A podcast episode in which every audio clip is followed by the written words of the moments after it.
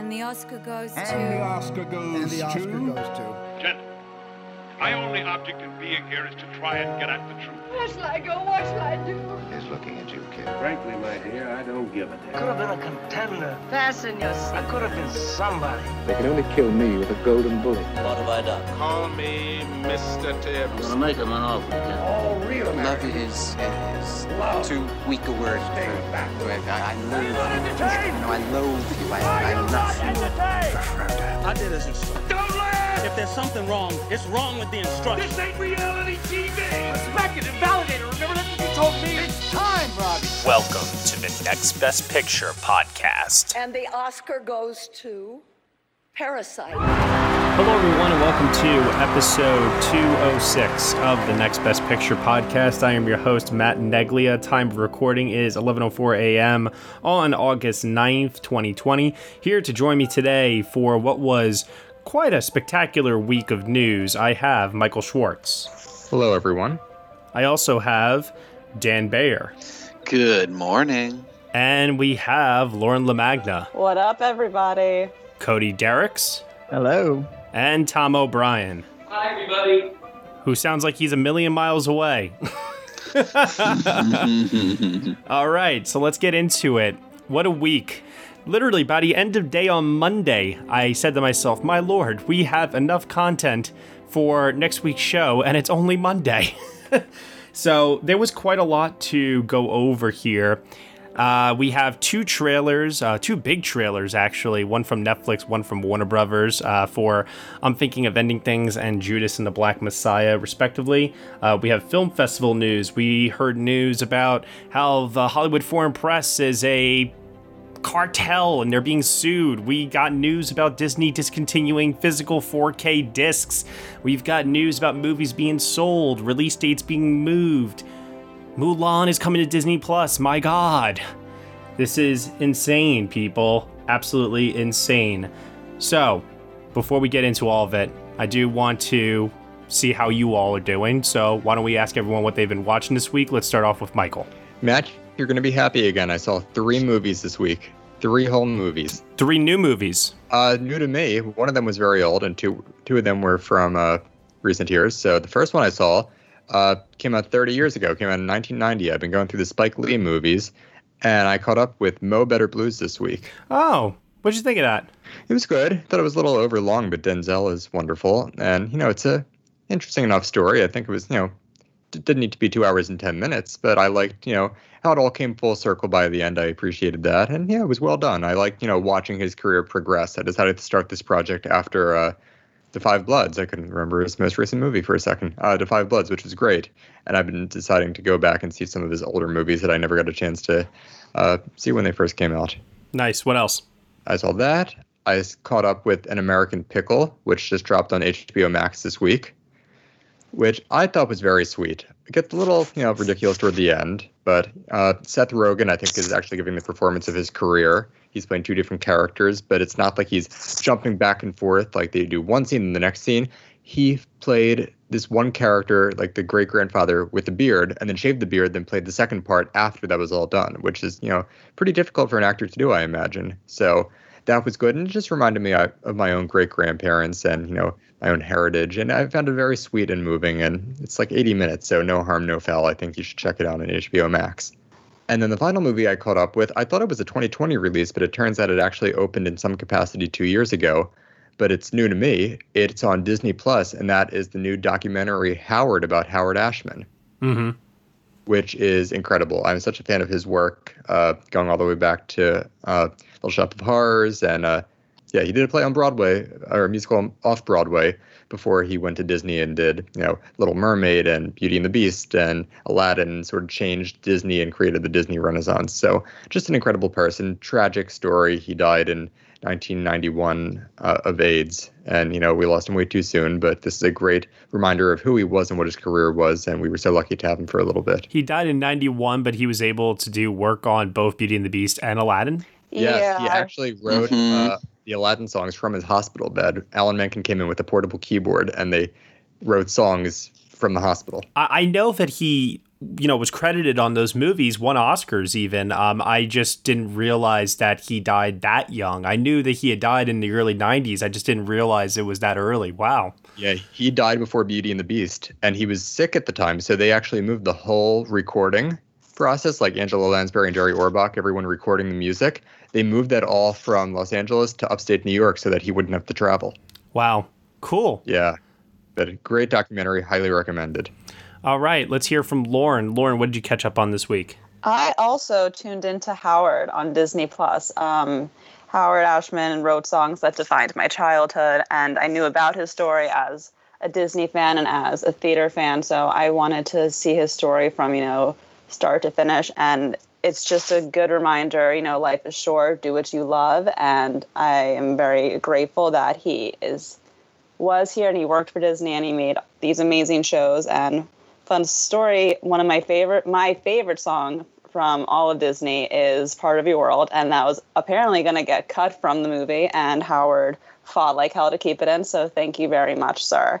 And it's a really good documentary. I love what it says about who he is and just the work of Disney animation and theater itself. So if you guys are interested in that, check it out. All right, cool. Uh, Dan Bayer. I have mostly spent the week catching up on TV, um, trying to prep for the Emmys, but I did watch some movies. Um, I, like Michael, I watched An American Pickle, and you all should listen to our really fun uh, review podcast on that that we recorded and released yesterday. Um, it's it's cute um, it's a pleasant watch, no more, no less. I kind of wish it was better, but at the same time, I was surprised by it a little. Um, and Seth Rogen is absolutely the the best work that he's done, uh, without a question.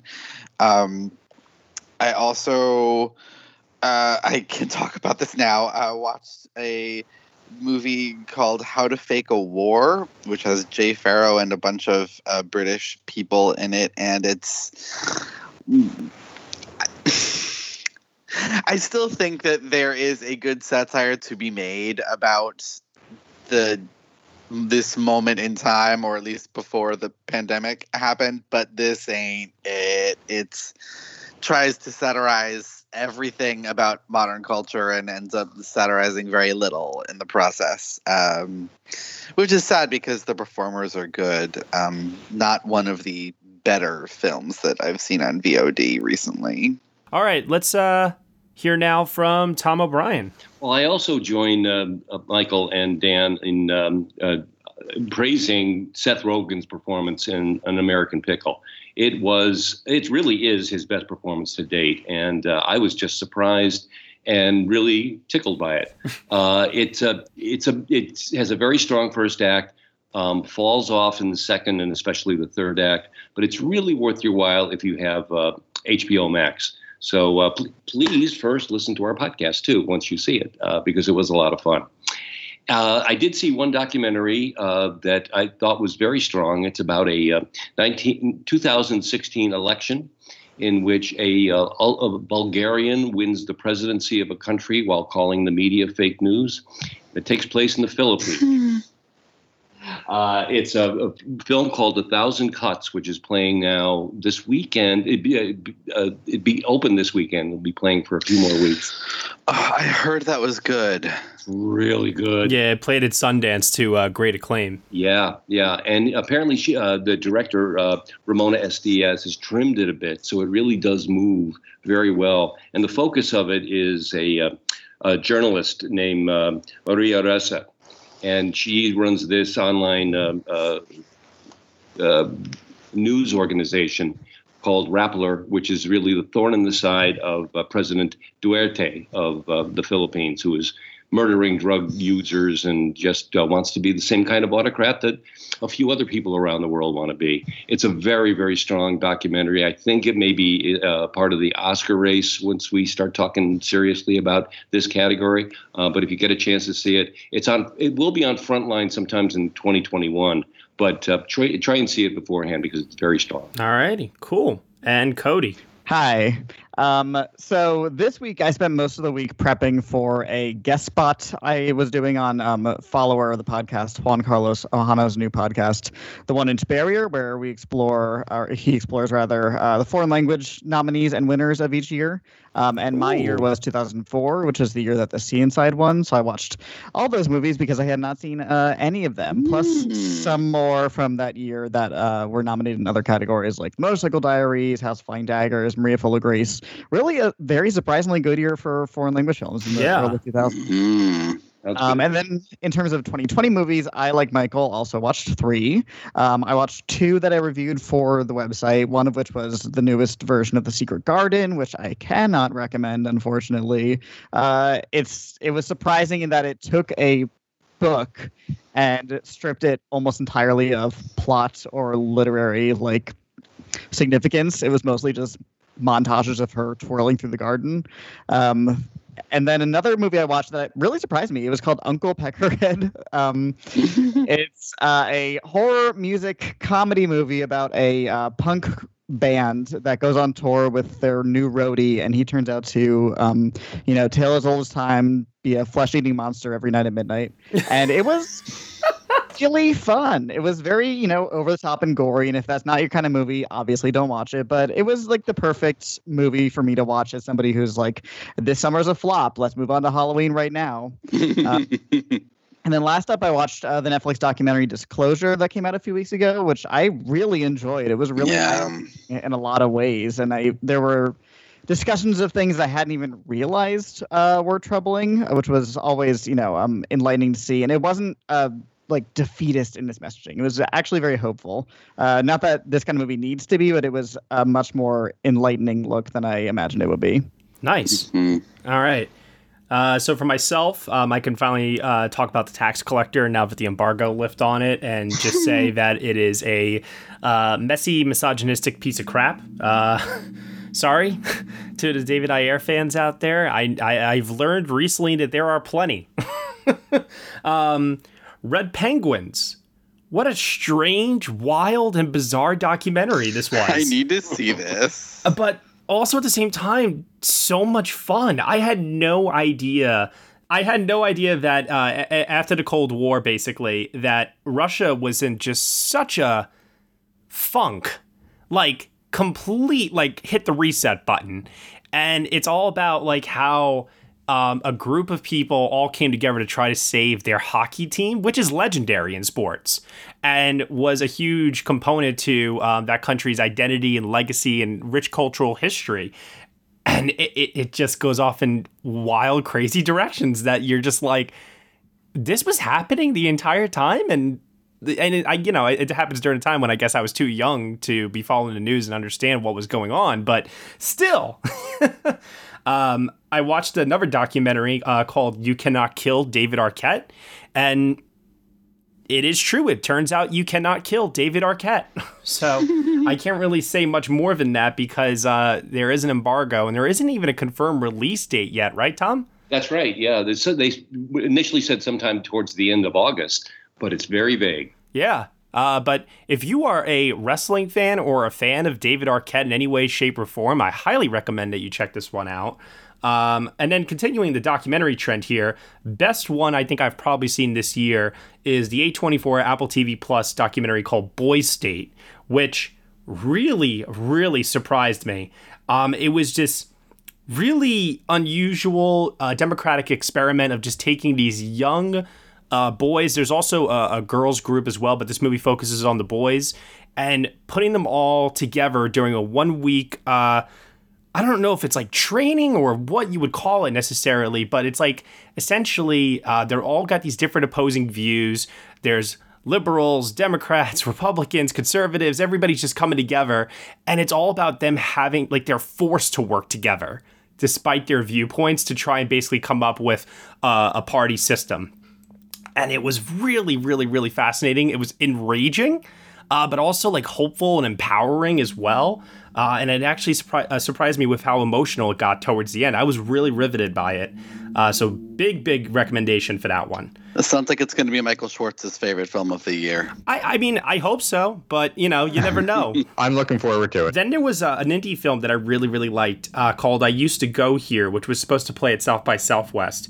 Uh, this starred uh, Gillian Jacobs and uh, Jemaine Clement, and uh, it was one of those, you know, awkward, funny indie movies that is kind of unspectacular, but there was enough thematic nuance and some really relevant themes that were uh, relatable in a very universal sort of way. When I say relevant, I don't mean like um, socially or politically. I just mean like universally. Like it's about a person who, after you know, like that feeling like when you're in college and you feel like you're limitless and there's just endless possibilities for your life, basically.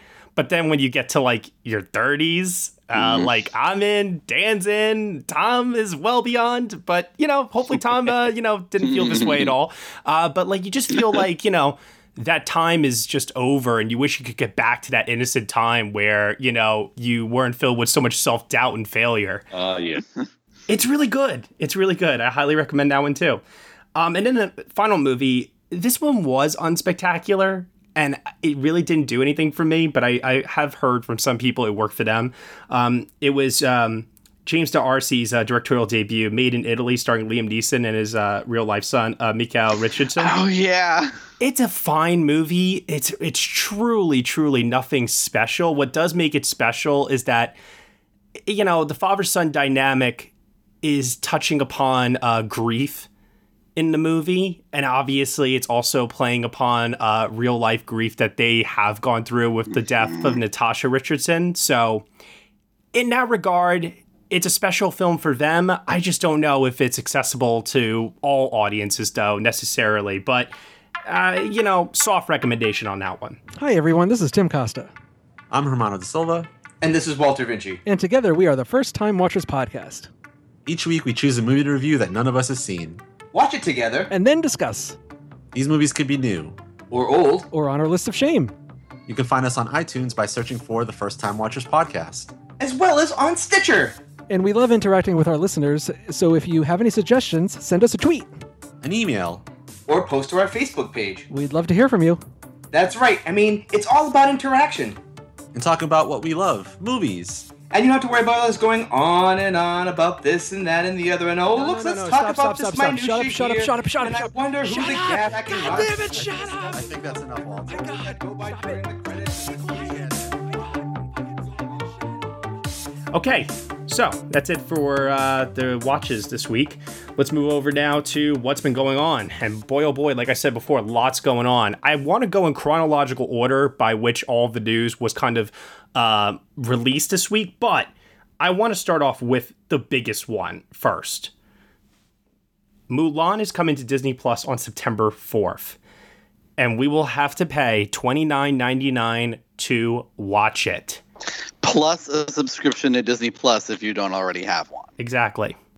Now, it has been reported that once you pay the $29.99, you own the movie and it will be in your library as long as you are a continued subscriber to Disney Plus.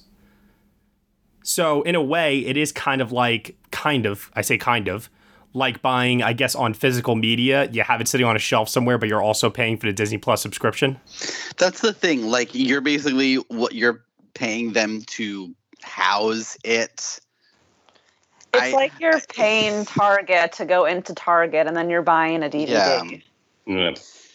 Eh, but also you have to you you have to in order if you want to watch it you have to go into target. Right.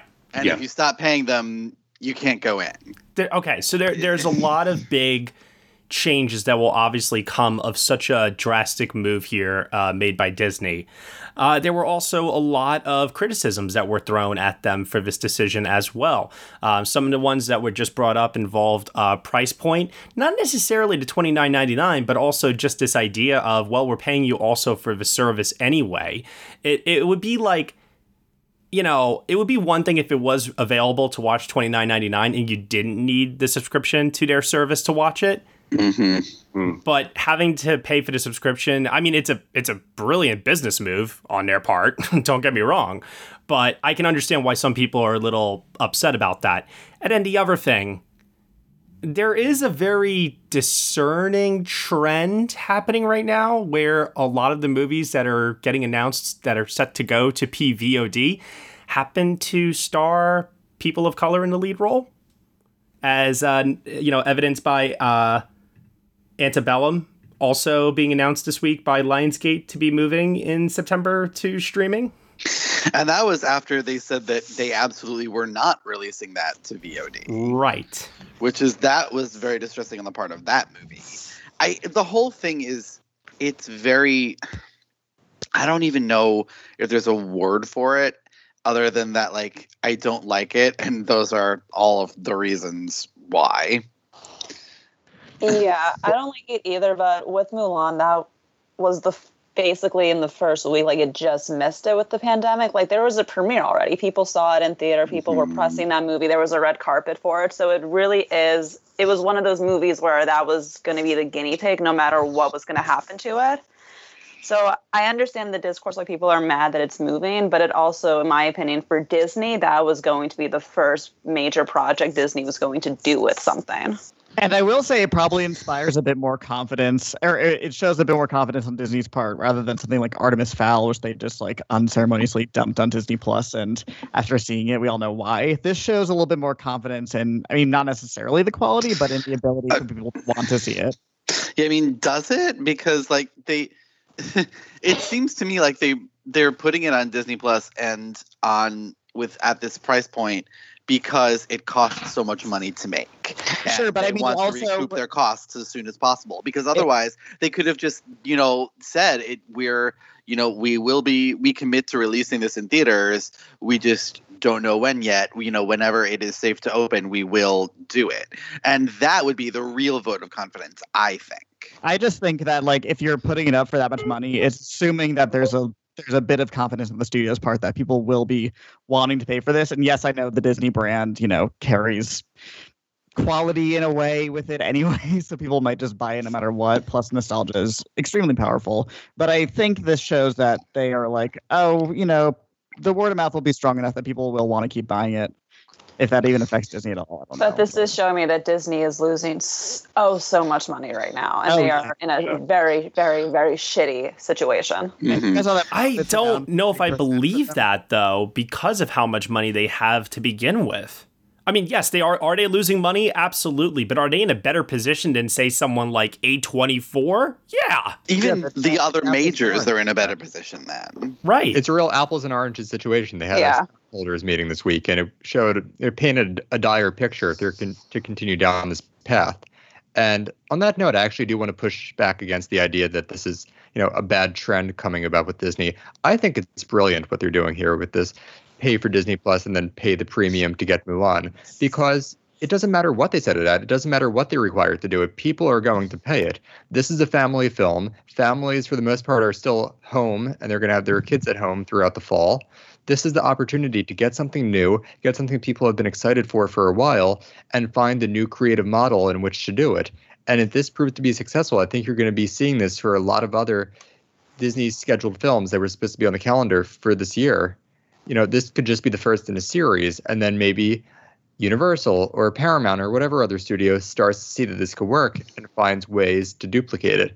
As someone who's very much looking toward the future of how we're going to find not streaming overtaking the theatrical model, but a balance between the two of them, this is a natural next step in that progression. And I think it's fair for Disney and for what they have to make back on this very, very expensive film, but also a way to keep their base satisfied for the coming months. I think that that's true for a studio like Warner Brothers, who has HBO Max, for example. But mm-hmm. what does a studio like Paramount? What do they do? Well, what we've seen at Paramount is they've been selling their movies to Netflix, so they are still making some sort of a profit. They don't have the Disney Plus or the HBO Max to work off just yet. Although we did hear this week that they're coming out with something like their equivalent yeah, I, of an HBO. I hear that, and I listen. The price point is the least of my worries here. Um, you know, listen, you either have the money or you don't. And I think Michael's got a point. We're all going to pay to watch it, and the studios know this, and they're going to run with that. And uh, if this is to be the first in a series of other movies to do this sort of thing, then this is the way of the future, or at least uh, our current situation as it is now until you know things and uh, circumstances change. Like I said, though, my real pet peeve with all of this is more so to do with uh, the announcement of Antebellum and Mulan all kind of happening within the same week, and it just being movies that starred uh, people of color in the lead role. That's the thing that I was like, hmm. I think a lot of that, I get the sentiment, but I think it's purely coincidental at this point because you look at the movies that were coming out this year and there was a step toward progress in a lot of regards. Like there were you know movies featuring leads of color or you know more female leads. Like there was progress on the theatrical front. It's not anyone's fault that those movies aren't able to play in the theater right now. So you know it's just a way of making them accessible rather than having to wait months and months and months and months potentially even over a year. I like just, I, I, I, yeah. I, I, appreciate your positive spin on it, but I disagree. I agree because I think Mulan was literally in the process of promoting the movie and premiering the movie. So no matter what was going to happen, when it came to Disney, the first live action movie that was going to do something was going to be Mulan. Mulan was always going to be the guinea pig just because of the original date that it had, which sucks under circumstance, but it was always going to be Mulan. Whereas something like Fast and Furious already had two months to go before it was supposed to open in May, where they were far enough out that they said, okay, we could afford to push this a year. We're not in the middle of promoting it right now. Well, okay, but like counterpoint to what you guys were saying, No Time to Die. Yeah.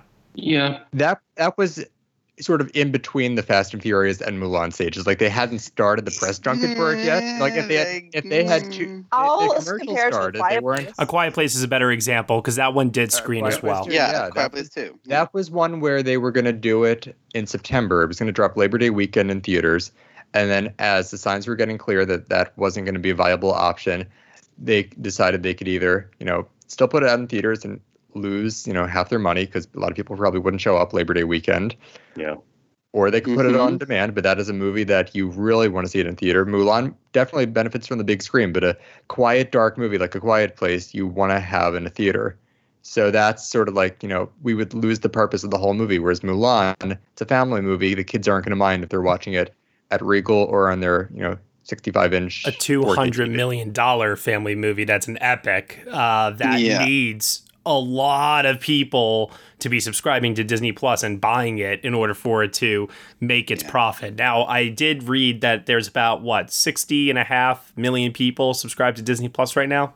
Yeah, I, I think mm-hmm. the the number I saw was like if a quarter of all Disney Plus subscribers purchase Mulan at the twenty nine ninety nine price point, Disney will make its money back which yeah. is or it, it maybe not a quarter but it was something like that like under 50% yeah and, and, and, like that makes sense. And again like the whole thing makes sense from a business perspective.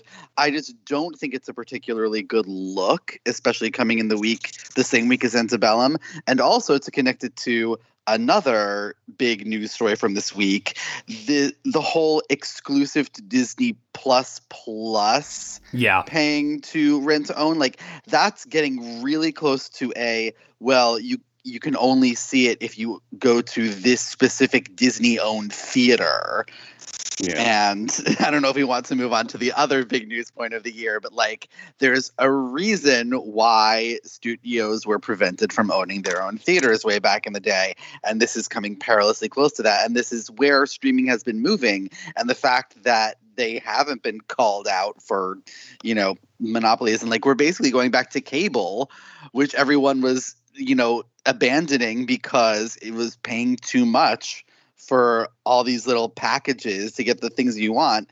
And now we're moving right back to it since everyone is opening their own streaming service where everything is exclusive. Yep. And it, I, on the part, I get it from a business perspective, but when you're looking at it from the perspective of consumers, this is not a good trend. No, and what you're referring to is the ever uh, major announcement this week that the Paramount decrees uh, have been ended and as a result of which it, it, it There's a lot of people saying that it's not a big deal.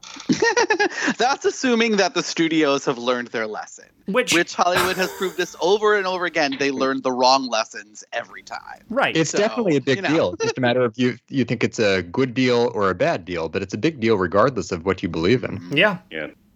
All right, so I want to move on from that. It's going to be interesting to see uh, what kind of business Mulan does because, quite frankly, um, depending on how successful it is and you know the way things continue to trend, uh, that might become the norm, as Michael was saying earlier, for a lot of other releases to follow suit. And that weekend is going to be pretty incredible too. With that, um, I'm thinking of ending things coming to Netflix and Tenet also releasing as well. So, whew, Wow. September. Watch out. Uh, what I want to do though is I want to ask really quickly, Michael, will you pay twenty nine ninety nine to watch Mulan? Yes. Dan, will you pay twenty nine ninety nine to watch Mulan? I look, I'm already a Disney Plus subscriber because of Hamilton, and I paid 19.99 to watch King of Staten Island, which I was much less interested in than Mulan. So yes, Lauren, I might. I just graduated college, so like John Morgan ain't so good, and I'm probably gonna save that money for Black Widow when she inevitably drops on Disney Plus because that's happening. so maybe. Cody, I don't think so. I, I'm not sure, but I, I, my reaction to this was ew, so I don't think so. Tom. You know, just to keep up with the conversation, yes. So this week's poll, we're asking everybody, uh, which movie would you be willing to pay thirty dollars to watch on PVOD right now? There were some people that said, "Oh, I won't pay thirty dollars to watch Mulan, but put this in front of me and I'll watch that." So curious to know, right? And also, too, maybe uh, studios might look at the results of our poll when they post next week. Who knows? Uh, so we're asking everyone exactly that question right now, and let's find out what you guys think. Tom, what movie would you be willing to pay $30 to watch right this second from home on PVOD right now? At this particular time, at this moment, I would say In the Heights. Nice choice. Cody? I my answer was first of all, I don't love this as a trend anyway, so Yeah. my answer would be none probably if I had the choice. But because I just watched all of the other Bond movies in a row in the anticipation of seeing No Time to Die quickly afterwards, I would say No Time to Die just because I don't want the Bond, you know, ideas to leave my mind too soon before I can see it. And I would do want to be clear, too, that uh, just on a principle level, I, I too don't like this trend either, but if that's the way that we're going, got to talk about it. So, Dan Bayer, what about you? promising young woman. Yes. Yes. I think I would send you all $30. That's how desperate I am for you all to finally watch this movie. it was supposed to be out in April. I'll tell you this right now. I would pay $30 just to watch it again. Mm-hmm. Wow. Who are we up to? Michael. I would love nothing more than to see a new Steven Spielberg movie in the theater, and that's what I had planned to do with West Side Story. But seeing as how this is probably not going to happen by Christmas, I expect to be watching that at home. And if it's thirty dollars, I will be happy to pay thirty dollars, maybe even on Disney Plus. Who knows? Yeah, Spielberg would rather you not see it than have it go to. yeah. Oh, I don't know about that. I think he'd be, you know, a little creative given the times we're in, and you know, giving people a little Christmas present here or Hanukkah present in his case. He's on record as not liking it. So He might go with the flow more than uh, Mr. Nolan, I would think. He has a relationship with Disney Plus, so you never know. Um, not Disney Plus, Apple TV Plus. Sorry. That's true. Yeah. You know, I I think we're seeing it sometime this year. Put it that way. I just don't know when or where. And I know we're supposed to get a trailer very, very soon for it. And I've been hearing comparisons tech wise to the Lord of the Rings trilogy, which I was like, no, stop it. What? Don't make such comparisons. no. Yep. Denis Villeneuve's Dune uh, is a movie that Oh. I would die to see in the movie theater with the largest screen and the biggest sound humanly possible. But my anticipation when I heard that comparison tech wise to LOTR, I was like, well, I would I would do anything to watch it right now then. Matt, Matt, I know the way you said that. It sounded like you were comparing West Side Story to the LOTR. Yeah. That doesn't No. make any sense at all. Let the man finish talking before we all chime in. Let him finish. Jesus. All right. So head on over to the polls page on nextbestpicture.com. tell us which movie you would pay $30 to watch. I, I don't have a none answer, but you know, if you just want to abstain from voting, that's fine too. Uh, but answer it as best as you can. I, I will say this though, like I may not pay for it to watch it at home, but I would pay a lot of money to like rent out a theater to see Dune like in a private screening. Hmm. I think I would do that too. Yeah. All right. So now last week's poll, we have results here. Uh, we asked everyone their favorite Seth Rogen performance.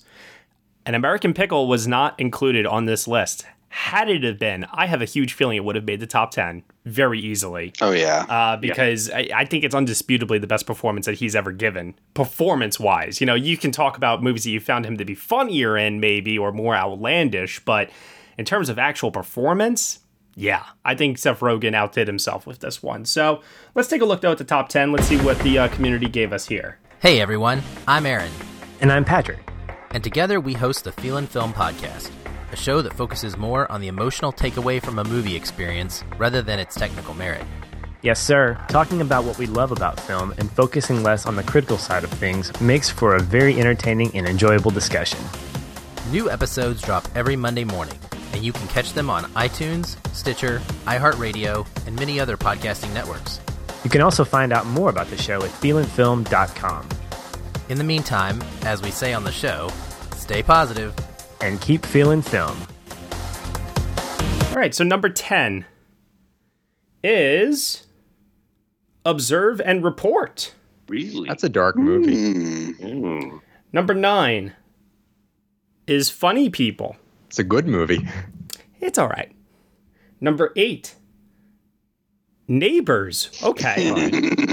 I don't know. I I don't really have a vivid memory of that movie to be honest with you. It's fun.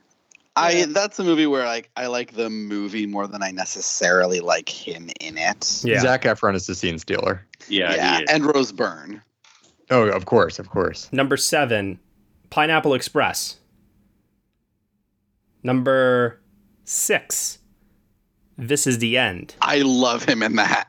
I, I like that film a lot. I think that movie is really, really funny. Yeah, I agree. I like when they were making fun of uh, Jonah Hill's Oscar nominee Yeah. status. Number five, Super Bad. See, I I always forget that he's in Superbad. I know that he wrote it and that he's like responsible for it, but I forget that he's in it. And a lot of it. like his funny moments in that are playing off of Bill Hader mostly. So I don't know if I would rank it that high because he's so like dependent on his co-star there, but it's pretty damn funny. Number four is Knocked Up. Oh, that he's great in that. I'm shocked it's like that seems relatively low to me. Now here's the interesting thing. There's actually a huge jump in votes from Knocked Up to the top three. Really? Yes. Oh, wow. So the top three are at number three, and by the way, number two and three, difference of one vote. Oh my god. Number three is Long Shot. Yes. Okay. I'm not disappointed. I'm just sort of surprised that enough people saw Longshot. Yeah, exactly. Yeah. I think a lot of people have watched Long Shot after its theatrical release. Yeah. Yeah. HBO ran it a lot. That jacket, man. That jacket. I love it. I love it so much. Number two is 50 50. That's a great movie. Okay. And number one is Steve Jobs. Yes. Yes, that's the correct answer. It All you is. dorks out there. Which reminds me of that moment in American Pickle when he's like, You invented this iPad? And he's like, No, No, I, I I, wish I had invent invented the iPad. Yup. so good. I laugh. Well, thank you everyone for your votes there. Um, I, like I said, I'm sure an American Pickle would have cracked the top ten, uh, but I didn't have it listed as an option. I, I, I, you know, I've been trying to like do this whole thing now where it's like I don't include the weekly release in the poll because I get a lot of people complaining all the time. Oh, I haven't seen it. How can I vote if I haven't seen it? Well, there you go. So, alrighty, let's talk about a trailer. Actually. So I mentioned earlier that the week of uh, Mulan releasing on Disney Plus, uh, we will also see the release of Tenet and also a Netflix release called "I'm Thinking of Ending Things," written and directed by Charlie Kaufman, who you guys might know from a few movies, being John Malkovich, Adaptation, Eternal Sunshine of the Spotless Mind, Synecdoche, New York. No, not that one. Anomalisa. No, no. Okay. Well, listen, Netflix is banking that you're going to watch this one. And I think this trailer definitely got people interested. Let's take a look and give some thoughts. Jake, my boyfriend. It's snowing. Winter is coming in. We have a real connection, a rare and intense attachment. I've never experienced anything like it. I'm thinking of ending things. Huh? What? Did you say something? I don't think so. Weird. I'm visiting Jake's parents for the first time. He hasn't been my boyfriend for very long. They really are looking forward to meeting you. I think of ending things. Hello? We're here. Oh, hi. Oh, it's all wet.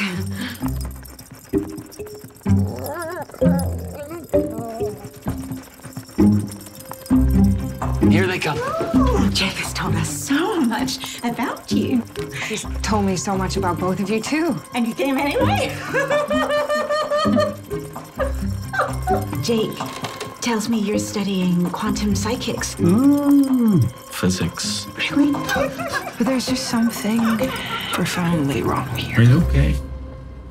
Yeah. I think of ending things. I am so glad Jake has found someone.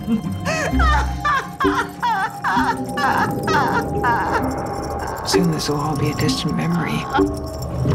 Who is this? It's me. No, it was me.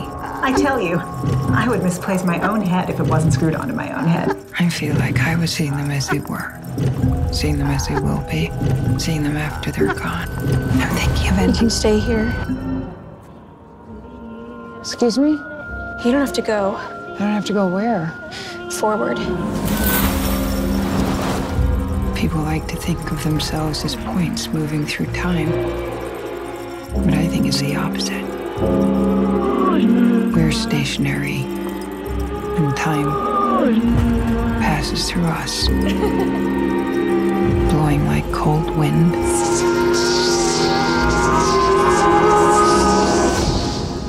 Maybe this is how it was always going to end. I'm so happy they've rebooted the United States of Terror, you guys. that was a great show.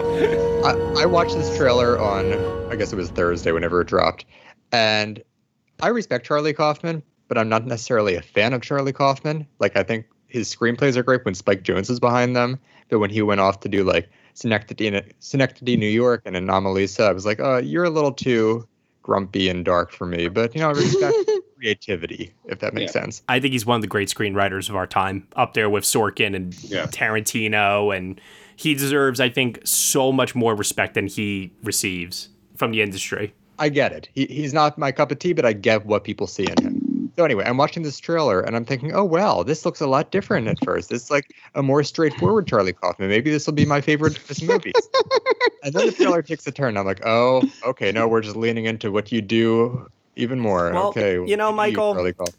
That's the beauty of watching stuff is that, you know, it might be one of your favorite movies by him when you see it. And I will. yeah, you don't know. I I will sit down and watch this on Netflix Labor Day weekend, no doubt about it. But it was just very funny to think it's one type of movie. Then the trailer like went borderline mother. I was thinking like it just went. Well, one person who knew that it was going to go that route was Lauren LaMagna because she's read the book. Yeah, I'm like in this cool little unknown world where I'm just like watching everybody look through and see like, what do you guys think? How do you like it? And I love Charlie Kaufman, and I'm really I love him as a writer. That's my first love for him. So I'm really interested to see him adapt this story. And this book is something I think I read it like either last summer or two summers ago. I wasn't aware that the film was being made at the time, and it is one of those you read it all in one sitting. It goes in places you don't think it's going. It is a complete mind fuck. And when I watched this trailer, it seemed like it was the world that I was envisioning, which is always a cool thing when you watch a trailer of something you've read. But I am really interested to see how it translates into film and see people's reactions because you know, literary devices are important in certain books like this with, you know, twists and turns and things that are just weird and mindfuckery. And we call Dano the hereditary of literature. So it's I'm interested to see how he brings it to life. Yeah, the the horror vibes of this were really what I was attracted to, unsurprisingly. The kind of like get outy feeling of like, Yeah. this is a Yeah. family. That's what really hooked me. And I'm like Michael. I'm kind of hot and cold on Charlie Kaufman. I think Synecdoche, New York is maybe my least favorite movie I've ever seen in my life. So I'm always a little bit skeptical going in, but this I am definitely excited for. See, I think it's actually not going for. I, I don't think there's. I, I mean, Lauren, don't mm. confirm nor deny, but my vibe from this is that this is just more weird than horror, and at the end of the day, I, I'm I'm all for an original Charlie Kaufman esque idea uh, at a look at uh, you know existentialism or uh, nihilistic point of points of view. I mean, you know, I, I'm all for um, his view of the world because I do think that a lot of what he has to say is very profound, even if I sometimes don't agree with it. But there were some trippy visuals in this trailer for sure, but nothing that gave me horror vibes. Well, I don't think it's going to be scary, is how I'm saying. It's just like the Yeah. uneasy feeling Yeah. of this interaction. No, interaction. yeah, it's Mhm. described as a thriller. That's what it, it is. Gotcha. and and, and our will say that. and our minds go there because of Toni Collette. But I think most Yeah. of, most most of it is uh, firmly rooted in Kaufman land. And then another thing too uh, that also got me super excited about it, other than you know the presence of Toni Collette at a dinner table once again, uh, was also the continued rise of Jessie Buckley. Which, if you guys haven't seen Beast or if you haven't seen Wild Rose, Wild Rose. I mean, Oh. she is really, really talented. And if all you've ever seen her in is Judy in Chernobyl, I don't think you have any inkling at how much talent this actress possesses. Yeah. I, I'm so excited, and I'm also excited for any project that um, gives into the darker side of Jesse Plemons because to me he kind of is innately creepy, and I appreciate anything that leans into that. Well, there's another trailer that we're going to talk about in a little bit that also kind of leans into that. So there you go. It's just a thing with me, like because Disney we expect it, but how would y'all feel if Netflix charged twenty nine ninety nine for you to watch this movie? Who pissed me off?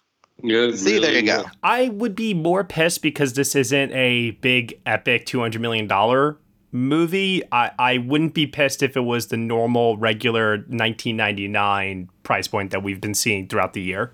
Mm-hmm. I can't see gathering the family around to watch this.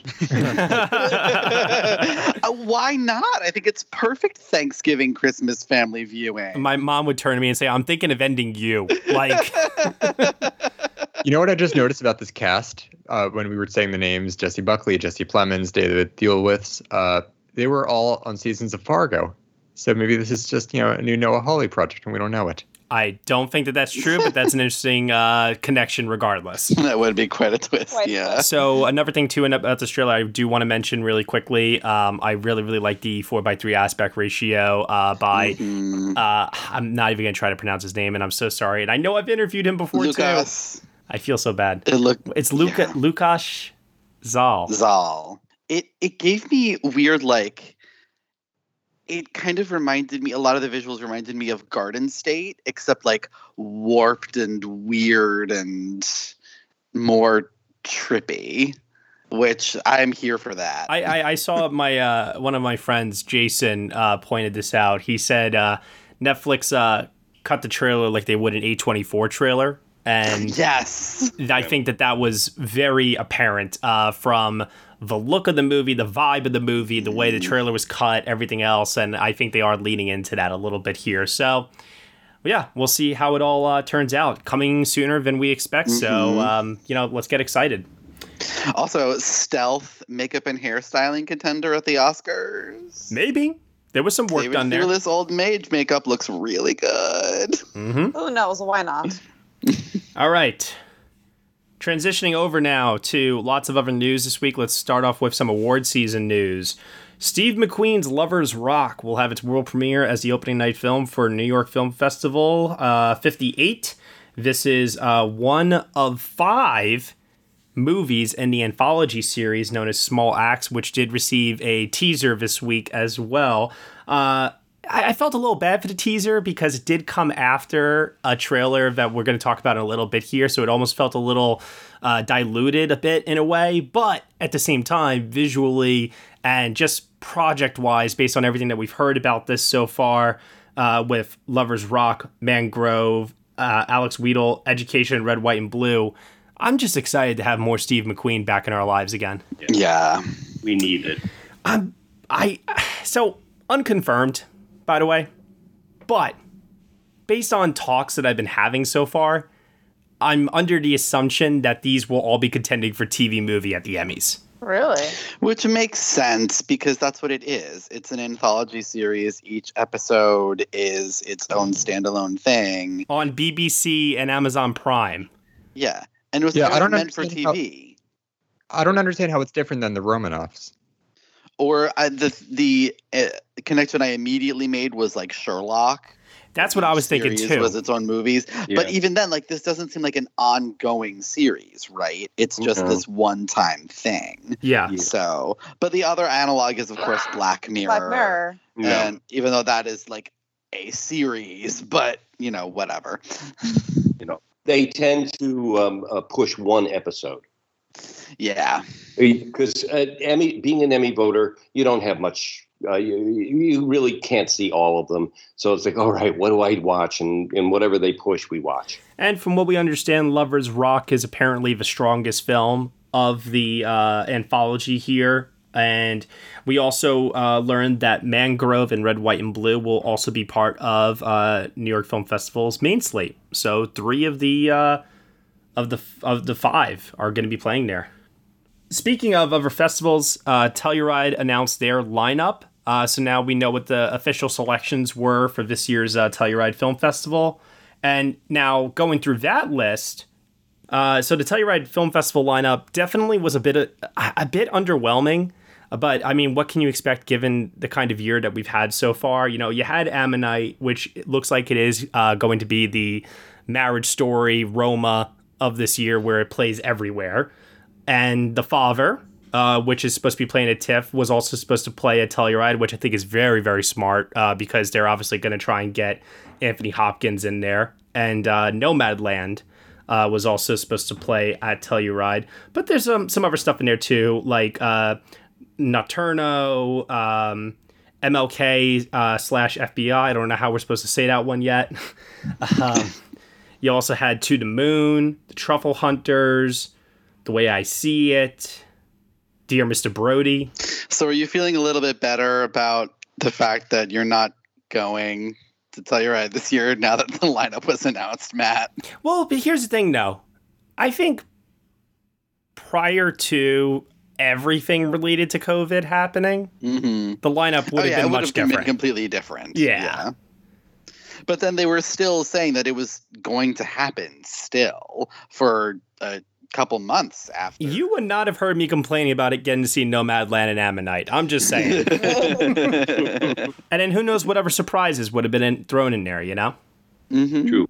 So, uh, other film festival news here: uh, the 20th Tribeca Film Festival uh, has been moved. Um, it's now taking place uh, from June 9th to the 20th. It, orig- it originally, pretty much all the time, takes place in April every year. So, uh, very, very smart by them to move it out a couple of months, even though it's next year. Uh, you know, I think that everybody right now needs to be looking at it that way and uh, moving their uh, festivals around. Same thing with uh, Sundance. Sundance moved to the last week of January to uh, get out of the way of the inauguration, and they also shortened uh, the festival as well, just down to one week.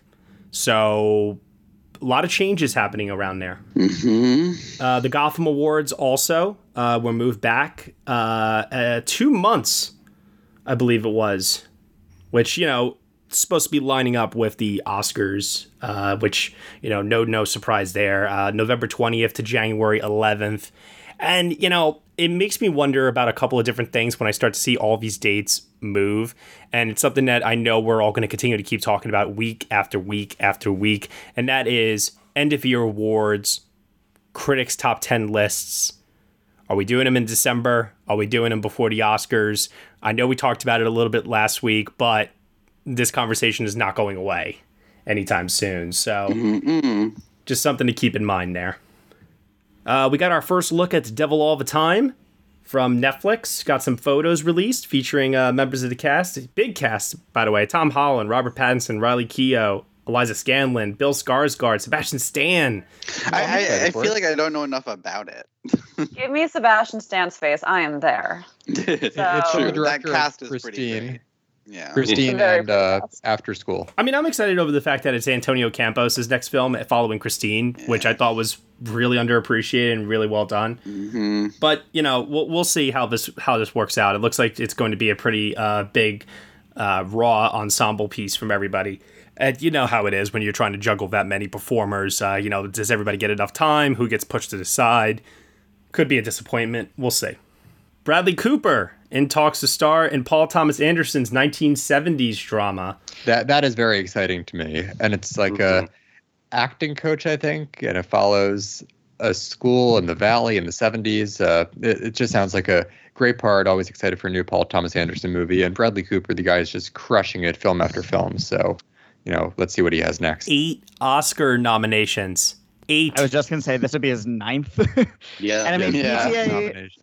PTA has only uh, gotten Daniel Day Lewis the Oscar, right? That's the only award-winning performance he's uh, directed. Yes. Yeah. Tons of, nomina- tons of nominees, obviously, but Mhm. Yeah. Yeah, th- this sounds like a great part, and apparently DiCaprio turned it down. What? Yeah, There's like a whole like vault of movies that DiCaprio has turned down over the years. you know? Bradley Cooper, like that guy is really overdoing my mind. So you know, let's do it here. I, don't, I haven't even seen the movie. Let's do it. DiCaprio's getting ready to uh, shoot Killers of the Flower Moon, uh, two hundred million dollar Martin Scorsese film with Rob- Robert De Niro. That's uh, that's moving along. Next, Yeah. So that's really excited. Is that going to be Netflix too? Do we know? Uh, no, Apple TV. oh boy! All right. It's a co-production between Apple and Paramount. I don't know if you guys saw uh, this story. I think it might have flown under the radar. I think maybe some people thought it might have been a joke. Uh, but the Hollywood Foreign Press got sued this week by a Norwegian entertainment reporter who was citing a culture of corruption uh, and that they were uh, abusing their power to suppress uh, competition. And this was just like, wait, what? Yeah. You know, like- That was just part one. That came out on Monday, and then on Friday, the HFPA president died. yeah, Yeah. This year. this year is insane. So crazy. I mean, calling them a corrupt organization, it's like, yeah, we know. Like, duh, yeah. That's part of it. like we all know, what- there's not. That's not news. Yeah, a pocket watch can buy you best director, as we know. Listen, if Tom Hardy's Al Capone taught me anything this year, it's don't fuck with your taxes, people. Yeah, that's all I'm saying. So true. So, Disney is looking to sell Woman in the Window starring Amy Adams to Netflix. I mean, how? I I have two things. Like, one is like, how is this taking so long? And the other two is you're not just putting it on Hulu. Exactly. Like- exactly. You have it right there. I think I know why this is happening. I was thinking about it, and I was surprised, like both of you, that uh, it wasn't going to be at Hulu since it's a Disney property and Fox is now under Disney. But part of me is thinking this is part of the Netflix strategy to make the fall season about Amy Adams leading up to Hillbilly Elegy. I mean, I, it makes sense on the part of Netflix. I just don't under, necessarily understand it on the part of Disney. Well, Well, if we're Netflix was willing to put, pay a They're pretty penny. getting for it. money. exactly, if like we just talked about, they're not, you know, their profits aren't where they want to be. They might be like, fine, just give that woman to Netflix. You know, it's quick money. Uh, Sony has picked up the Whitney Houston biopic, I Want to Dance with Somebody. Screenplay is being done by Oscar magnate Anthony McCarten. Oh no. Bio- now that said, uh, I don't know how I feel about him writing it, but if this movie does not include a behind the scenes of the ABC Cin- Cinderella with Brandy and Bernadette Peters, that is going to be a missed opportunity. Which why is that not on Disney Plus? I would pay thirty dollars to watch that on Disney Plus. Hell yeah. Uh, this is being directed by Stella uh, Meghie, who uh, did The Photograph earlier this year. Fine movie. Nothing necessarily wrong with it. Uh, went under the radar, though. And listen, yeah, this is, uh, you know, listen, you have Anthony McCarten writing your screenplay. whoever gets uh, cast to play Whitney Houston's probably going to get an Oscar nomination. That's the way it works with him. So Mm-hmm. When I think of Possibly do that, Houston, though. I think Anthony McCarten. Yeah. I mean, that's going to be an interesting casting process. Will it be someone we know or a total unknown? Like, who could fill those shoes? I don't know, but good luck to her. Yeah. Yeah. Nia DaCosta on a roll. Candyman set to release later this year. She has been tapped by Kevin Feige over at Marvel to direct Captain Marvel 2. What do you guys think? This new phase of Marvel is fascinating to me, even as someone who was not all that interested in Avengers and Endgame, that, that type of stuff. Seeing the talent that they're bringing in for their new movies makes me interested in seeing them. I, I do agree a bit, Michael. I'm still a little post Endgame worried about are they going to try and replicate the same kind of formula and bring everybody together for another super group team up movie again a couple years from now? Are they going to try and do something totally different? So I'm in a wait and see. Let, let's wait and see phase with it all. But in terms of like the casting, uh, well, not the casting, but like the decision to go with uh, directors who are on the verge of making it big, who have had some indie uh, success, like a Taika Waititi or like um, they did with uh, Ryan Coogler, uh, for example. You know, Nia DaCosta. I mean, it, it, I definitely think it shows faith in the strength of Candyman, which is also exciting that they believe that that's going to be um, a, a big movie for her. And if you guys haven't seen Little Woods, highly recommend checking that one out too. And as the token comic book Marvel chick on the team, I'm very excited about this. Um, Captain Marvel wasn't my favorite MCU movie in the last phase. It's pretty much on my bottom half of that list. So I'm interested to see, you know, someone else tackle that story. It's a hard character to adapt well because she just, in general, has never been a ridiculously popular character. I'm really interested to see who they're going to get to write the story. And as someone who, you know, I have experience with these comics, I do, I'm 95% sure of where Kevin Feige is going to go. And I'm trusting that he is casting and hiring really good creative people for the specific projects and then he's tying them all together. And n- judging by where I think he wants to go, it's going to be pretty cool. So I don't think nothing's going to compare to, you know, the original Avengers Infinity Saga, but um what's coming up if I'm right is going to be pretty cool. All right. Uh, did you guys check out Damien Chazelle's uh, short film that he shot vertically on the iPhone this week? Not yet, but I'm looking forward to it. It's nine minutes long and it is freaking awesome. Whoa. It's really cool. I, I had someone joke with me, like message me, "Are you guys going to review that on the podcast?" I'm like, "No," but it's pretty cool though, regardless. this was really exciting news. Our friends over at One Perfect Shot are teaming up with Ava DuVernay to do a docu series for HBO Max where they explore iconic images from movies.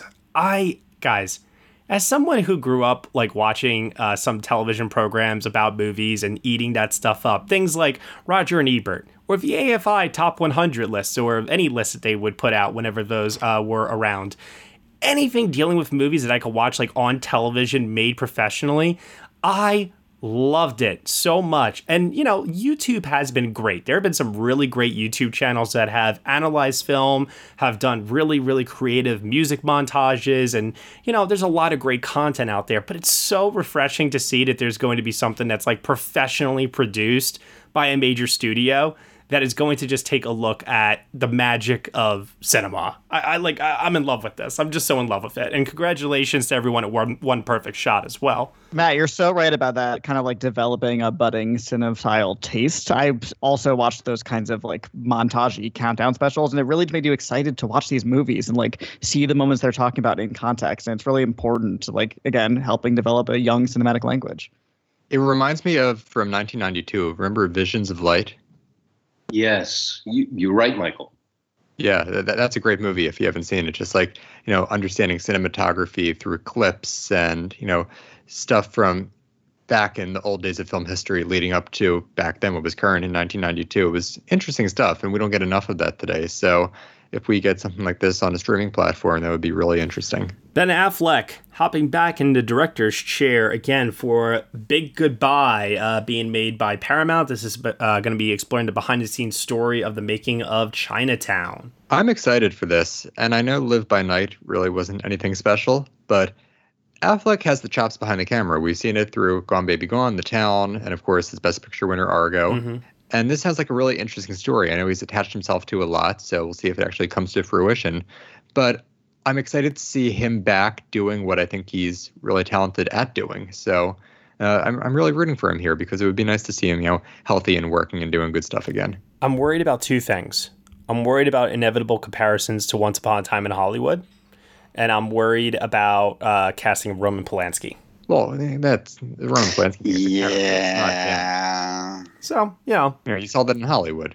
A lot, but a like lot- people are going to have opinions on how he is portrayed in this movie. Right. Okay. Well, we're at a point in this the culture right now time, where we can't even have a character. I mean, You we're not the- putting money Not into him as That's where we are. character. Yeah. And a lot will depend on the angle they take on it. Yeah, if he's portrayed in a positive light, it's not going to end up good. no. No. I mean, but like he that he has to be like, kind of like That's why it's a bit of a pickle. Yep. yeah, like An American pickle. but I'm callback. Uh, speaking of Quentin Tarantino, Star Trek reboot got brought back up in the news again this week over at Paramount. Oh boy. Of course it did. His though, right? It was someone else's, wasn't it? no, apparently they're running ahead with his idea, Oh. which apparently is in a, supposedly like a 1930s gangster setting. Of course. Yeah. that- What? That, that episode, a piece of the action from I think from the second season, uh, was was set there. Yeah, it's supposed to be like an Earthbound uh, setting. Apparently, I, you know, listen, I'm not a Trekkie by any means, but It was funny to see uh, Spock with a fedora in that episode. We'll see what he does with it. I just I can't see this being a thing. I I really can't. I just Well, especially because the the Star Trek franchise, like it started strong, and I like Star Trek Beyond, but I feel like the cultural conversation is just not there, and it's been it's gonna be at least five years since the last one came out, unless they're really doing the, their absolutely own thing with it. and everybody's gonna want to move over in conversation to the Eternals probably as well. You know, Mhm. Yeah. when it comes to like alien beings in space, you know, franchise blockbuster filmmaking, I just think the Eternals is gonna be the thing that everyone's talking about. Yeah. And is, and is this going to be Tarantino's big tenth last? No, I think he's only. No. Uh, I think he's only written something for it, and uh, they're moving ahead potentially with his idea. I don't even know if it's the full screenplay. I mean, I don't buy anything about this project ever coming true anyway, so that's like my final say on the matter. It's like it's fun, it's interesting, and ultimately, I feel like it's just one big joke that's never going to materialize. Mm-hmm. Well, what I heard this week was that the Noah Hawley uh, Star Trek was halted. Well, I think he was set to direct it. So Noah Hawley was directing the Quentin Tarantino script. No, I think that I think it's an idea from Tarantino that there might that they're toying around with. Okay, because I thought I was under the impression that there was more than one Star Trek floating around to Paramount. So the whole thing's just very confusing. and We'll see if it actually happens. Yeah, I mean that's a property that they're not going to give up anytime soon, regardless. Though. No. Okay, and our final trailer for this week. This came out of nowhere, starring Daniel Kaluuya and Lakeith Stanfield, and we mentioned before Jesse Plemons. This is Judas and the Black Messiah, set for a 2021 release date. No specific date at this time. Directed by Shaka King. Let's take a look at the trailer for this one. Deputy Chairman Fred Hampton of the Illinois Black Panther Party.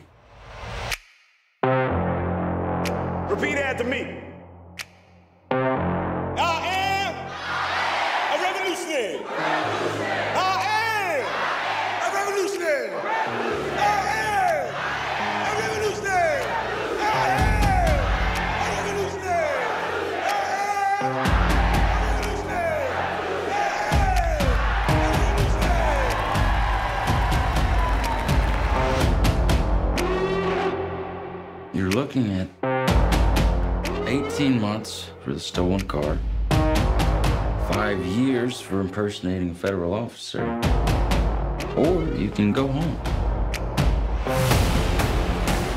The Black Panthers are forming a rainbow coalition of oppressed brothers and sisters of every color. Their aim is to sow hatred and inspire terror. I will learn all that I can. These ain't no terrorists. You can murder a liberator, but you can't murder liberation.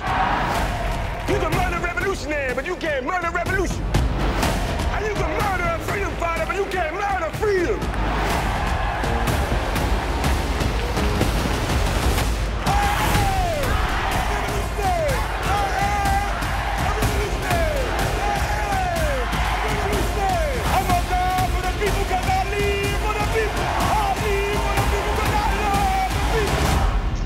That is how you do a motherfucking trailer. That is probably the best trailer I've seen this year. I second Holy fuck. I have a hard time remembering trailers because I see so many, but I, I really do think that, that at the end of the year, this one will probably stand out in my mind as something that just gave me chills. And by the time the title just came up on the screen and it said it was coming, you know, 2021, I immediately was like, well, I want to see that right now. Daniel Kaluuya's really made, uh, really done a good job after his Oscar nomination, which I think he should have won. Um, in terms of picking projects that are like reflective and good of what he can do with his power as a star. Mhm. Um, you know, between Black Panther, Widows, Queen and Slim, he's really obviously making very conscious choices. It'd be very easy to kind of steer into the Black Panther lane and do blockbustery type things if he wanted to. I'm sure he'd have those offers. Um, and I think this is indicative of that like direction of his career. It's really smart. Yeah, I think so too, Cody. And this performance looks like it's a firecracker. Just there's so much Oh going God. on here. The power of this trailer, like truly. Yeah. His accent work and his charisma and just everything he could do, he's really, you know, I think on track to become one of our greats. And I think Lakeith Stanfield uh, looks to be doing uh, really interesting work in here as well. Um, you know, the trailer it, it it functions a little bit more as like a teaser in a sort of way, in that it doesn't give uh, a ton of information. But uh, from what we saw visually, it looks like the movie is going to be following the perspective of Lakeith Stanfield more so, and Daniel Kaluuya will be uh, potentially a supporting, will they campaign him in lead type player, you know? Um, and also too, way to give away a spoiler in the title of your uh, film. when you when you watch the trailer and then you know the title of the movie, it's like, oh well, Lakeith Stanfield's obviously going to betray him. well, it's based on a true story. No? Yeah. Like, Oh, so well, we I mean, already- yeah. You already know. Just Google Fred Hampton. Tell me what comes up. um, and also too, uh, Sean Bobbitt, cinematography. This it, it, it looks great. it looks awesome. I mean, the man. and He's the. Shaka King, who's uh, I really had not been familiar with his work. I think he has something that he did in the early 2010s that flew completely under the radar. Um, I don't remember what it was called, but it wasn't. Uh, let me see here. But he hasn't really, yeah, been on anybody's radar for the most part. He had one, yeah.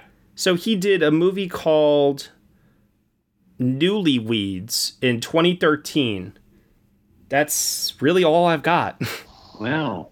Yeah. So it's not his directorial debut, but maybe it'll be like, you know, when Barry Jenkins came out with Moonlight and everybody was like, wait, he did something else before this? You know what I mean? Mhm. so I just want to see this so badly. I want to see it for Daniel Kaluuya's performance. I, I really think that that what we got here was just such a great tease. It was excellent. Great way to get me excited and get me hyped for it. Hmm. I can't stop watching the trailer. Like, Oh, the night that it uh, premiered, I must have watched it like four times. It was awesome. Was A Quiet Place inspired by signs it comes at night in War for the Planet of the Apes? Was Ready Player One influenced by Avatar, Wreck It Ralph, and The Last Starfighter? Is the Hurricane Heist more influenced by Sharknado or Geostorm? These are the kinds of questions my guest co hosts and I discuss on my podcast, Piecing It Together. Every week, we look at a new movie and try to figure out what other movies inspired it. Whether it's the story, the character development, tone, or even use of music. Every movie was influenced by something that came before, and we want to figure out what. Check out Piecing It Together on your favorite podcast app or check us out on piecingpod.com. You can also follow us on social media at piecingpod. Piecing It Together is a part of the All Points West podcast network. Fan questions, and then we'll call it a day here. Let's end with some questions for everyone. Richard Houlihan asks, "What are your thoughts on Brendan Gleeson playing Donald Trump in Showtime's The Comedy Rule? Uh, Comey Rule. Sorry." I, I think the whole thing looks ridiculous, and I will watch it because it's uh, Billy Ray and a talented cast and a story I'm interested in. But this story is still ongoing. It is Exactly. so Yeah. early to have this that you know, it, it, it just seems like way too premature. Yeah, I want the inevitable Mhm. Trump like movie universe, unfortunately, to happen well after his presidency when I can watch it with any sort of remove. I, I feel the exact same way. But if it's going to have to happen, it, but you, you, you got a, uh, an actor of uh, Gleeson's uh, ability to do it. Uh, I'm curious to see what he does with it. I'm not sure he'll be able to do any much more beyond the cartoon, but let's see. Yeah, I, I will say the one great piece of casting is uh, Holly Hunter as Sally Yates. Like you cannot do any better than that. That is yes. Scott Kernan, uh, which directors, writers, not actors, directors, writers, do you think stand a chance of receiving the Irving G. Thalberg Memorial Award, and which actors stand a chance of receiving the Jean Hersholt Humanitarian Award in the future? The thing with the Thalberg is that it's like not just for a good career, but it's like an extraordinary career outside of film, like where you're doing humanitarian work and just really great stuff for the world. So as for actors, I, I could see someone like George Clooney getting that one day. Leo. That was my thought See, too. I could see Yeah. Leonardo Yeah. DiCaprio getting that. Directors. What hmm. director can I see? Ava. Yeah. Yeah, I could see Ava getting it. Isaiah Washington, which of these filmmakers' aspects do you love more, their writing or their directing? Wes Anderson. Directing. Directing. Yeah, directing. Directing. Depends on the movie. Yeah, I'm not the biggest Wes Anderson fan, but I'll say directing. Cody, choose one. Uh, uh, writing. Haha, I'm different. Spike Jonze. Writing. Writing. Writing. Writing. Directing. I'm going with directing. Christopher McQuarrie, directing. Directing. I'm going to say writing. I mean, yeah, the scripts are good. Directing. Dee Rees, directing. Directing. Directing. Directing. And I still have not seen the last thing they wanted, or he wanted, or whatever it was called. But you definitely don't. The last thing you wanted. uh, and the last one here, Andrew Stanton, writing. Ooh. Um, Writing. John Carter just I, He's so. I guess. Yeah. writing. He's got so many co-writing credits on other Pixar movies, it kind of balances out Carter for me. But since Carter was his directing after the Pixar films, I, I got to go with writing. WALL-E's maybe been my favorite directed animated film of all time. Yeah, though, it's so not that- even- that Yeah. It's writing, then he also has like the original story credit. So it's just like that's his baby. Yeah. One Carlos Ojano. Do you think there's any chance that the Academy will rescind their rule change and actually go back to their regular eligibility period for the 2020 Oscars? Lol, no. No. That's No. cute. There's too many moving pieces for them to change it at this But point. like, why would they change it? Which leads me to this point about uh, Judas and the Black Messiah. When they say 2021, they better mean January or February. So help me God.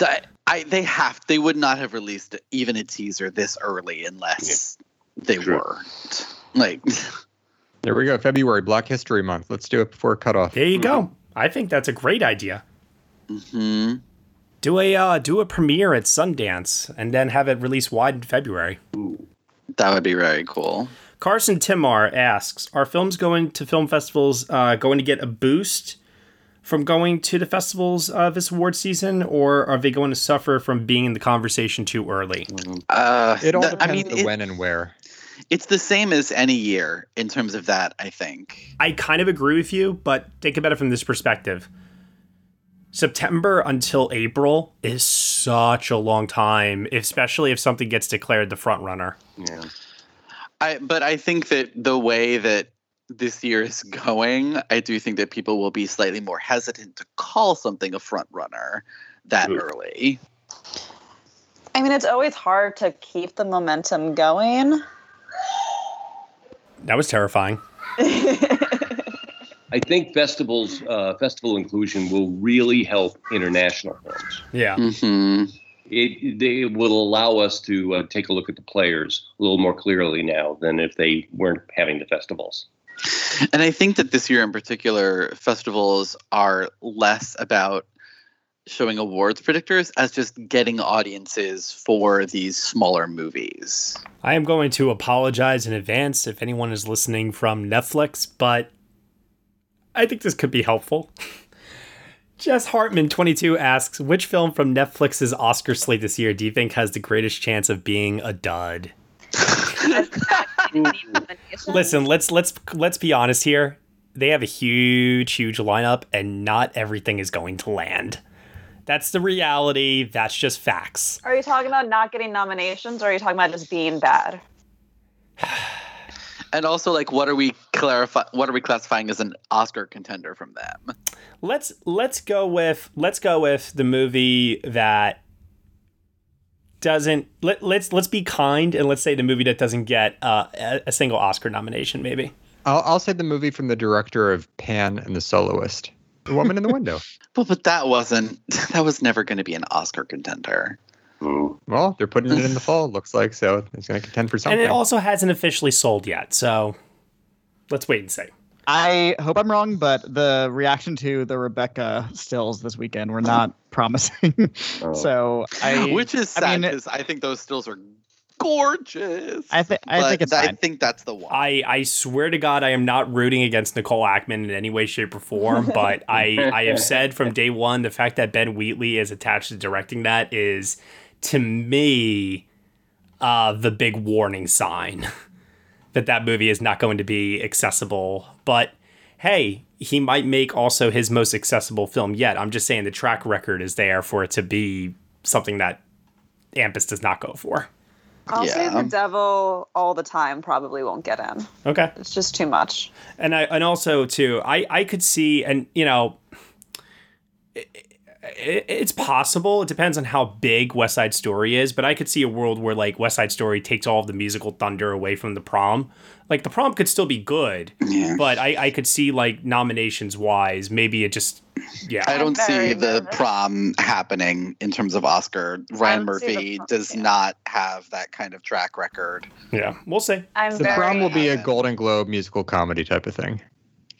I'm very The pro- nervous. yeah, the prom. it's the prom is like a Mamma Mia level sort of thing. It's not an Oscar. It's not an awards movie. It's a populist movie. Yeah, it's like hairspray. Yeah, I could see Yeah. the way Yeah. like uh, sound mixing and costumes. Toby Hill asks if the last two Oscar years had been combined.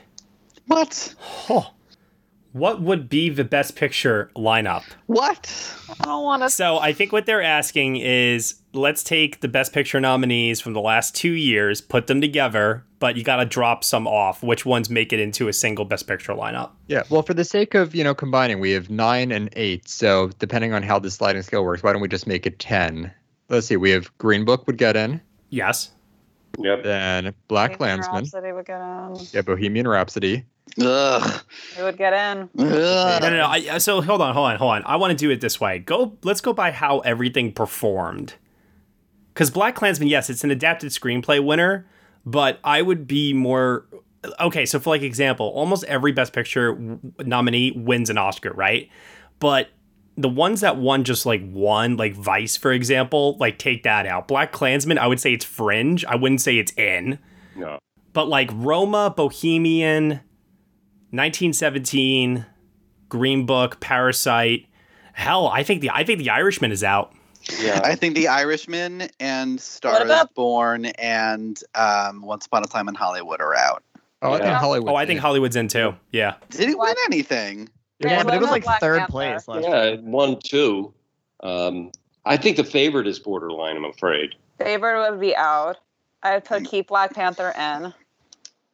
I don't know about Black Panther. I'd keep it in. I I, I think there's only room for one superhero or qu- comic book movie rather, and I think, think Joker, Joker. gets in over it. Yeah. Yeah. Wait, so let's see if we have ten. It's Green Book, Bohemian Rhapsody, Mm-hmm. Mhm. Roma, Parasite, Mm-hmm. Joker, Mm-hmm.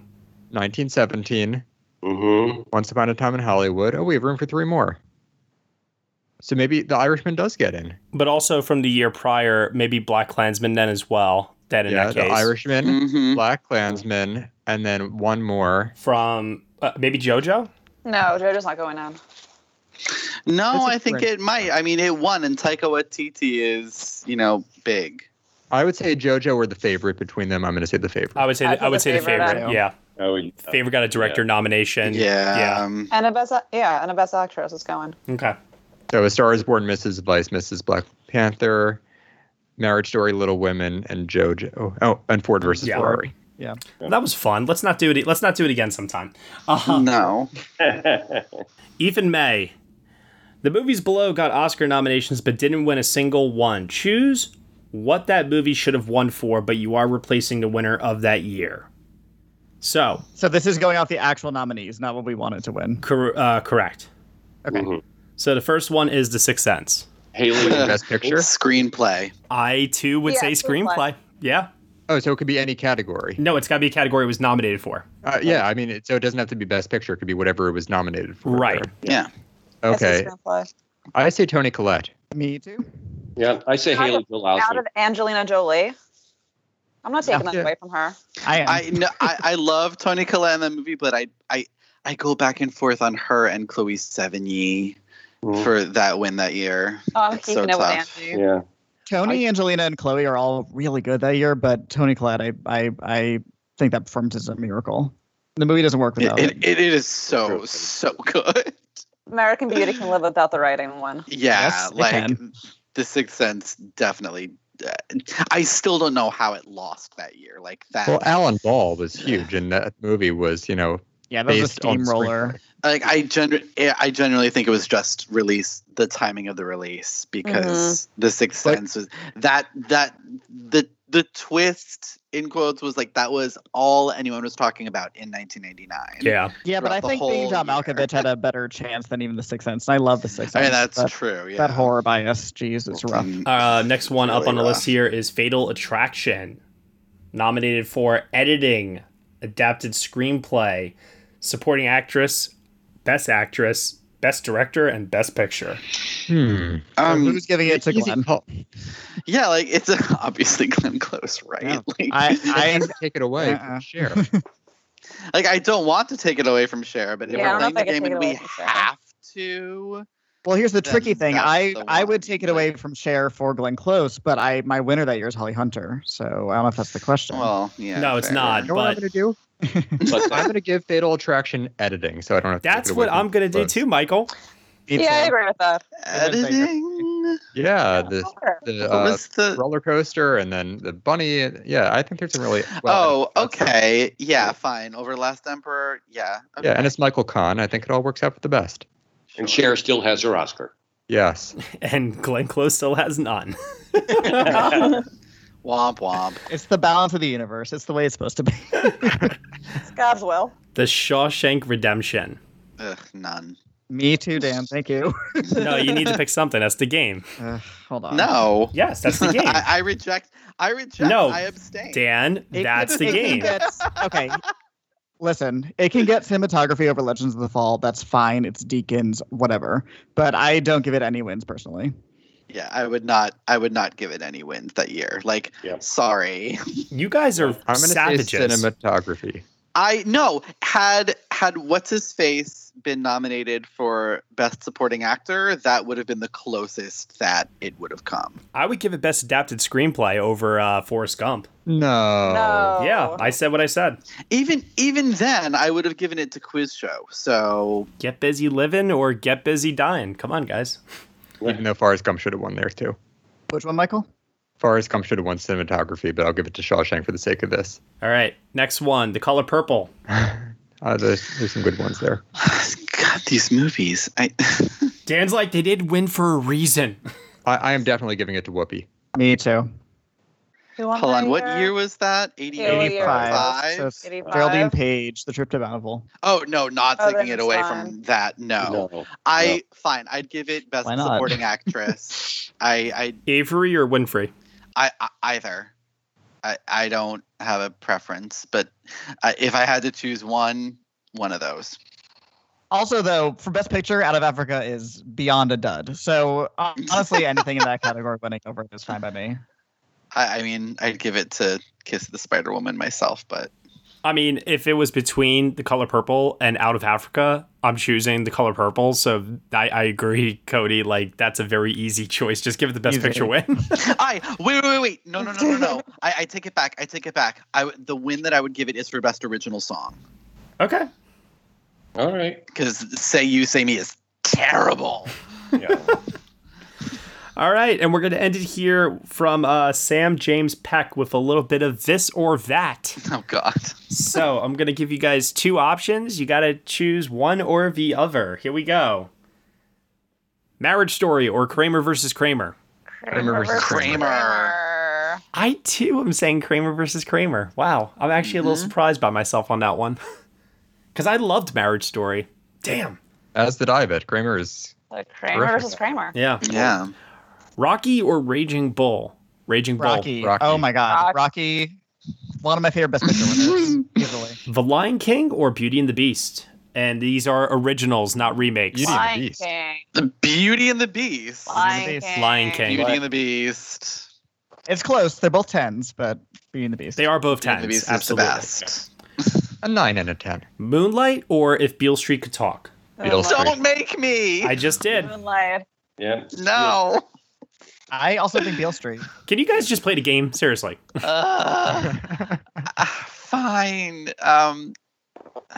Come on, Dan. Ah, Moonlight, but There the score go. for Beale Street. Um, I go back and forth on this all the time, actually. All the time. it- uh, I remember when I saw Beale Street for the first time, I had trouble debating if I thought it was better or equal to Moonlight. I eventually just settled on it's equal to because they're two totally different movies and they do things so they're so different. Yeah. Uh, so I am going to go with Beale Street. Ah, God, that's hard. Homecoming or Far From Home, Spider-Man Marvel MCU movies. I'm thought you meant I've Beyonce. seen Neither. All right, if you haven't seen either, I will give you a pass. I think Far From Home. Yeah, far from home because of Jake. I say far from home because of the text. I genuinely like Michael Keaton though in Homecoming. Like I think the twist with Michael Keaton in Homecoming is amazing. Every time I watch it, it's so good.